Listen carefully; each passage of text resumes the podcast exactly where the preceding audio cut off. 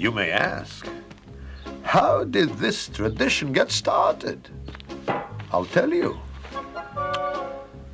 I don't know. But it's a tradition. And because of our traditions, every one of us knows who he is and what God expects him to do. Day and night Hello, everyone, and welcome to. Let's Talk Torah. I'm Rabbi Tzvi Jacobson with NRM Streamcast, and we'll spend our time talking Torah, learning stuff, and having fun while we learn. You can always send your questions and comments to our mailbag at Let's Talk Torah at gmail.com. And of course, I will answer as many questions as I can.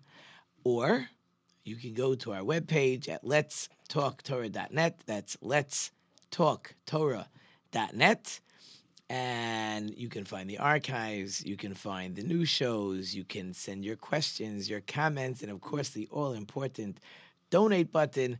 If you could please help the show, hit that da- donate button. We have multiple levels of donations, which are always greatly appreciated, and that will help us grow. It'll help us take care of our expenses here and uh, spread the word, and it would really be amazing. So, again, I thank you in advance. Unless you're living under a rock, um, you're all aware what's going on in the world. Um, if you're listening to this um, three months uh, later than when, we made the uh, recording, so last Shabbos, last Saturday, um, the Hamas terrorists, maybe they should be called murderers, um, attacked different numbers, a thousand, a thousand murderers, fifteen hundred murderers, and they broke through the walls. And instead of going after soldiers, um, they went after settlements and they broke into houses and they murdered women and children, and they just were just going after innocent people that weren't fighting, weren't doing anything, weren't responsible for anything, um, to just murder, pillage. Who knows what they did? Terrible, horrible. And it took place on Simchas Torah, a very happy, normally happy, joyous day. And if you are not a religious Jew, like I'd spoken to some friends, they they of course got the news immediately. But the rest of us didn't know. Now, people slowly found out from maybe people that only keep one day of the holiday, or neighbors, or uh, somebody found out from an aide who was taking care of somebody. And there was a, a, an, a fascinating dilemma. I was speaking to a friend last night. He said, "Ah, I only said it was a day of joy in the prayer because that's what the prayer says, but I was devastated. I didn't know what to do. And, and the question arose do you dance? How do you dance on Simchas Torah when you know so many of your Jewish brethren have been butchered? How can you do it? And it's not a new question, it's actually an old question. But as I explain, explained to my friend last night, there's two different kinds of dancing. There's a dancing, drinking, partying, silly, um, not a care in the world. That's one kind of dancing. But really, really, on Simchas Torah, when we're dancing with the Torah scrolls, it is not a silly dancing. It is the dancing is a way of connecting emotionally with God. And if you really recognize what's going on, the songs are very old. They're very old songs. They're very emotional songs. And for the most part, the songs are made up of a half a dozen words, not much more than that, sometimes less. 10 words, very short phrases, very powerful, emotional phrases. And when you say a phrase over and over and over and over and over, it starts to become part of you. So those words become a prayer. So it happens to be on the East Coast where many people knew about what was going on. Um, the rabbis would in their synagogues actually would speak for 15, 20 minutes beforehand, letting people know what's going on, letting people know what they should feel, what's happening. And they told them these words you're going to say are emotional and they are powerful. And they these words themselves will help the Jewish people. It's a prayer to God and it will it will move things along. And as I told you, this is not original. This is actually has uh, happened two different times in history. I mean, it could be many times in history, but two that I know of that happened that sort of answer the question. The first time is back at the beginning of World War II. The Mir Yeshiva in Poland, in Mir, that's the name of the city, um, eh, the writing was on the wall. Everybody knew what was going on. And they themselves weren't sure should we be dancing today. Like the there was a dark cloud over everyone getting ready to escape, where to run, if you could run, what to do, where to go. So the Mir Yeshiva sang the words of a song that goes Utso Eitz of a Sufar, they make advice and ideas. Dabru Dover, they speak words, but V'lo Yakum. It doesn't come to fruition. Ki Manu because God is with us. They sang that song for hours and hours and hours and hours. And Rabbi Cheskel Levenstein said afterwards that the salvation of the Mir Yeshiva was because of that prayer. What happened? A few weeks later, a few weeks later, the um, that entire school, all those Talmudic students, um, it was the only school that did it as a whole made their way to Shanghai.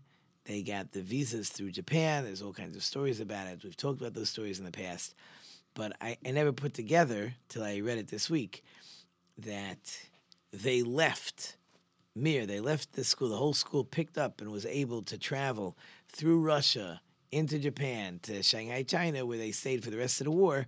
Uh, that was really just a few weeks after that last Simchas Torah in Mir in Poland. So that as a starting point is a is is just trying to show you that that there's different kinds of dancing and if you've never experienced an emotional prayer of dancing for hours you're missing you're missing i'm telling you it's unbelievable i myself where i go we pray for hours again it's the we're dancing for hours but it's a very it's like a serious dancing. Like yes, everyone's excited and everybody's screaming and but it's but as you repeat the words over and over and they, they get inside of you, it's powerful. I find the Simchas Torah an amazing day because because of this type of dancing. It's not silliness, but if you haven't experienced it, there's no way to explain it. You can't explain it. You got to experience it happens to be even here in Detroit, where the dancing was again very powerful this year. So somebody commented that you know it was very, you know, sometimes boys can get wild, but this year no one got wild, and it's fascinating because we here in Detroit, for the most part, I'm not saying no one knew. I'm not saying none of the synagogues knew. A lot of the synagogues knew by late afternoon, a day later, right on Sunday. So because two day holiday, so Shabbos for sure nobody knew in the Oak Park area. Um, I heard Saturday night Eh, one of my third graders comes and tells me that the aide to his great grandfather said something's happening in Israel. That was the most I heard. It seems most synagogues, even if they talked about it, wasn't until the afternoon of Sunday. That means they're dancing for sure Saturday night and Sunday morning. For the most part, we were clueless but it must have been in the air. That there was just an added fervor, and added emotion just going on because what was happening in the world. So we're praying without even knowing how powerful that prayer is. What did the prayer accomplish? How did the prayer ha- help? You know, who am I to answer that question? The, obviously, the tragedy was amazing. It was tremendous. Now, a second story. Um, and this goes back, which people have been equating this um, tragedy, this attack, to the Yom Kippur War. So Yom Kippur obviously is, you know, a week and a half prior to Simchas Torah. So again, they asked, "Can we dance?" It was so the Yom Kippur War took place. The war is going on, and they asked, "Can we? Should we be dancing on on Simchas Torah?" And they said, "Yeah."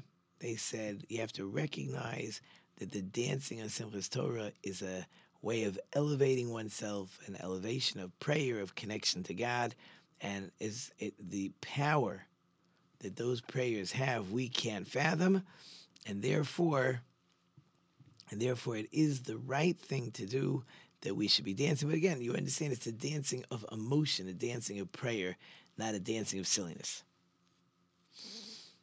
Um, so people have been asking, of course. So, uh, what's your school doing?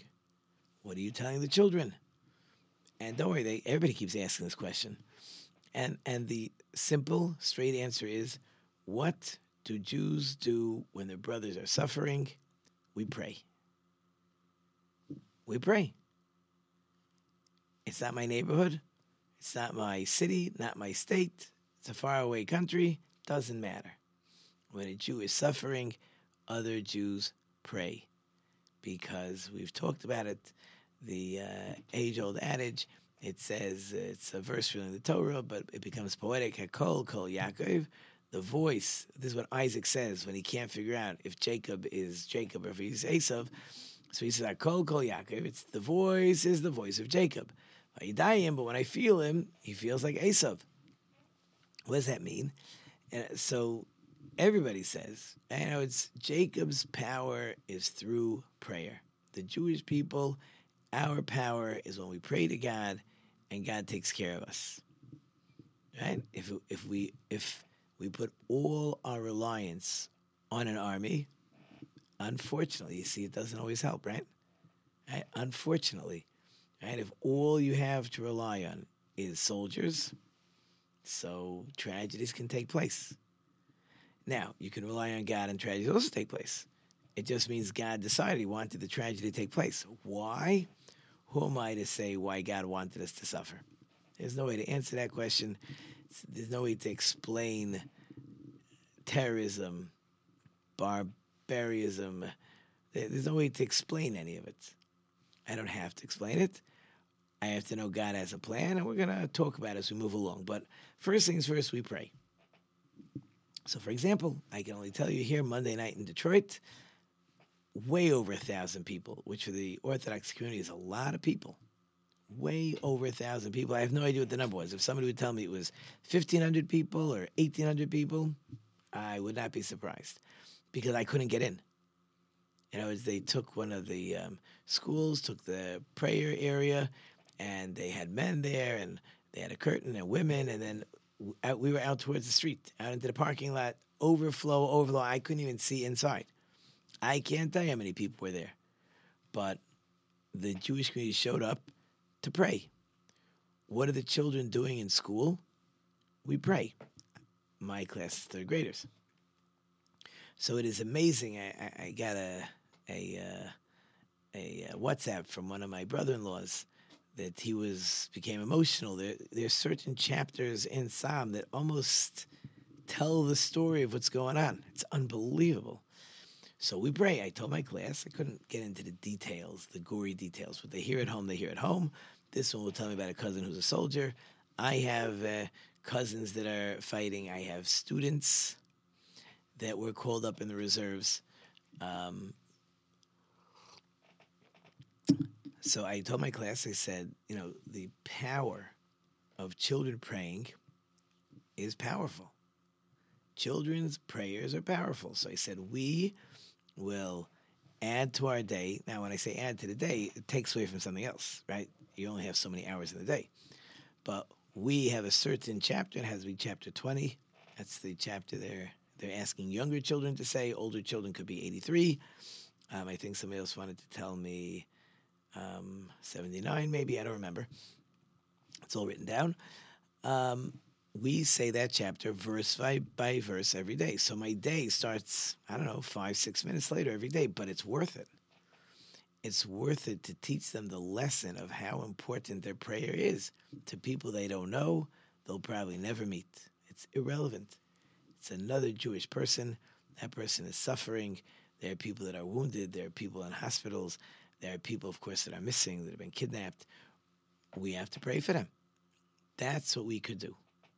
That's the most powerful thing we could do. I know in Lakewood, I saw one thing. There was 10,000 people who were praying at the same time, not the same building, because the buildings can't hold that many people. So they got a bunch of buildings, and at the same time, 10,000 people. I read Crown Heights, probably out in the street, 20,000 people. Who knows how many hundreds of thousands of people are praying every day? Just take the students. There's hundreds of thousands of Jewish children in schools, and I can assure you they are all adding to their prayers every day. That has nothing to do with all the synagogues. That after every prayer, they're going to say extra Psalms because everybody knows that when the Jewish people are suffering, the first thing we have to do is pray.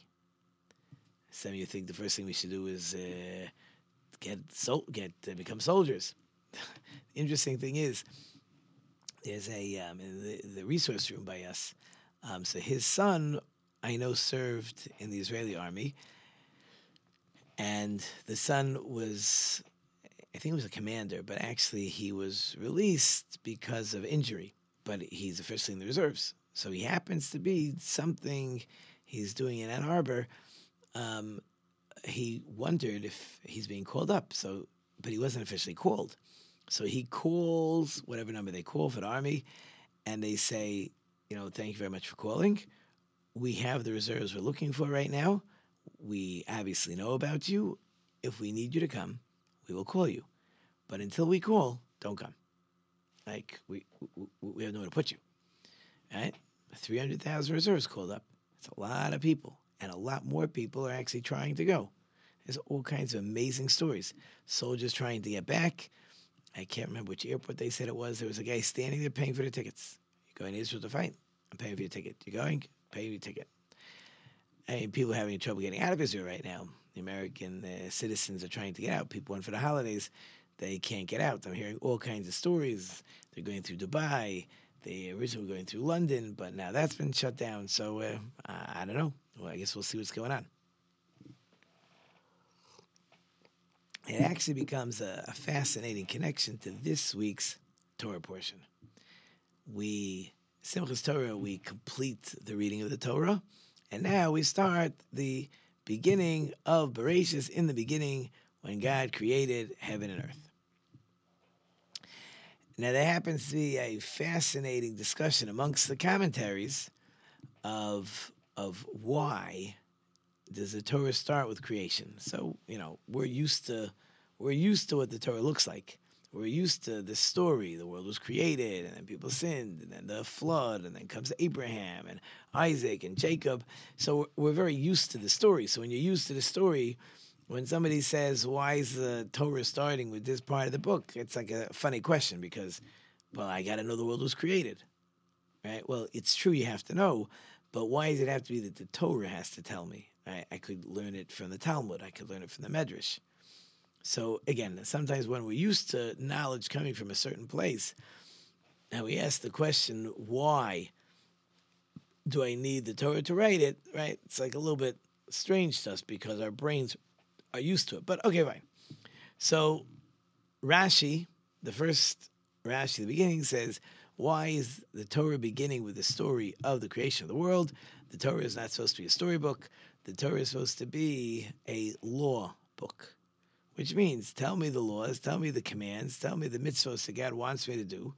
So it should start in the middle of Parashas Bo when it talks about uh, Rosh Chodesh and uh, Passover sacrifice, because the Torah, the main point of the Torah is to tell me the commands that God wants me to keep. So Rashi says a very interesting phrase: Koach Maasav Higid Lamai that God is showing his power to the world and to his nation. And he says, if the world was ever going to say that the land of Israel was stolen by the Jewish people, You tell those people God created the world and God gave the land of Israel to the Jewish people. Very simple. Somebody said in the UN, whenever they complain, people want to get up there and say, You stole the land. You should get up there and, and open up the Torah. The problem is that if you don't keep the Torah, right, if you don't follow the rules and regulations, then they're going to throw it back at you and say, Yeah, you don't even keep the laws in this Torah. What makes you think that you have a right to talk about uh, the Torah says you get Israel? Do you believe in the Torah? You don't believe in the Torah, but I, I do believe in the Torah. I follow what it says in the Torah.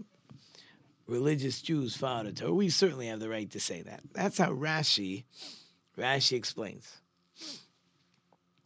There's a a the Ramban, I think, is easier and it flows. Why Rashi didn't want to learn like the Ramban, I can't tell you, but the Ramban says that the the whole first book of Bereshis of Genesis is our foundation for for belief in God and understanding who and what God is. People first want to say no such thing as God. God created the world. Okay.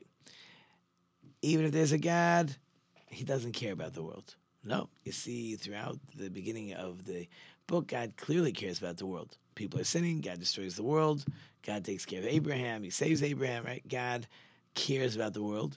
He knows what's going on in the world. This is anti philosophy, right? For those that are into philosophy, would understand that real philosophers say that there may be a God, but he could care less about the world. Doesn't make sense that a God would care about the world. So you need the book to tell you God cares about the world. You need this book to tell you God speaks to people. You need you need to know God speaks to people, the idea of prophecy. Philosophers don't believe in philosophy, and the idea of reward and punishment. So all these things, the Ramban says, the Ramban says that God, uh, that that we need to know that this is how God works. There is a God. He cares about the world. He talks to people. He, he talks to prophets at least, and there's reward and punishment. What will the punishment be for this terrible tragedy? That just uh, took place in Israel, the Skatzbram. As I'm sure the, the, the government in Israel would like to decide that they are the final say, I don't think they can punish them enough. I don't think a, a human being, the most I can do is kill you.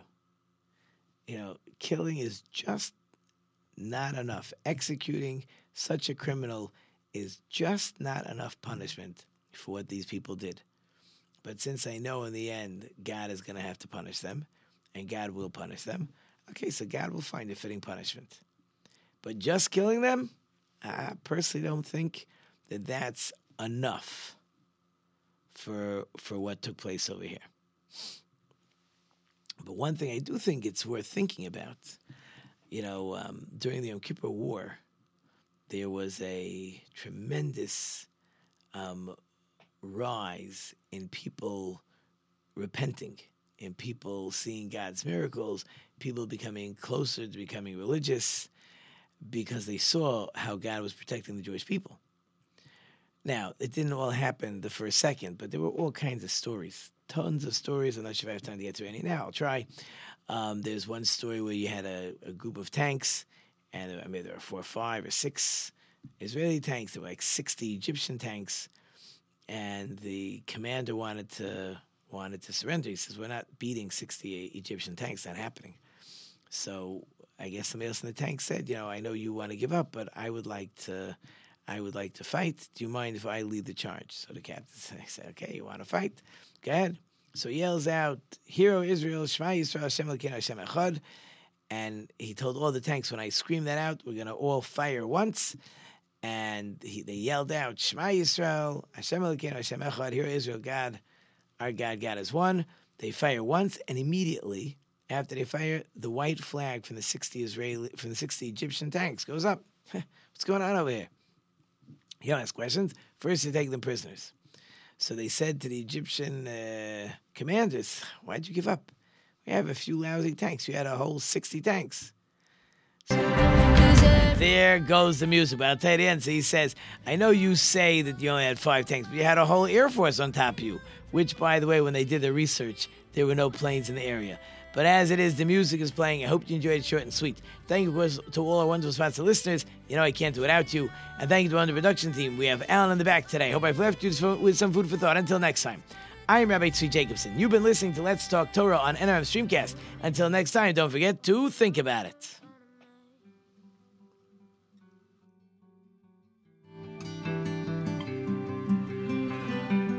There's a house we can build. Every room inside is filled with things from far away.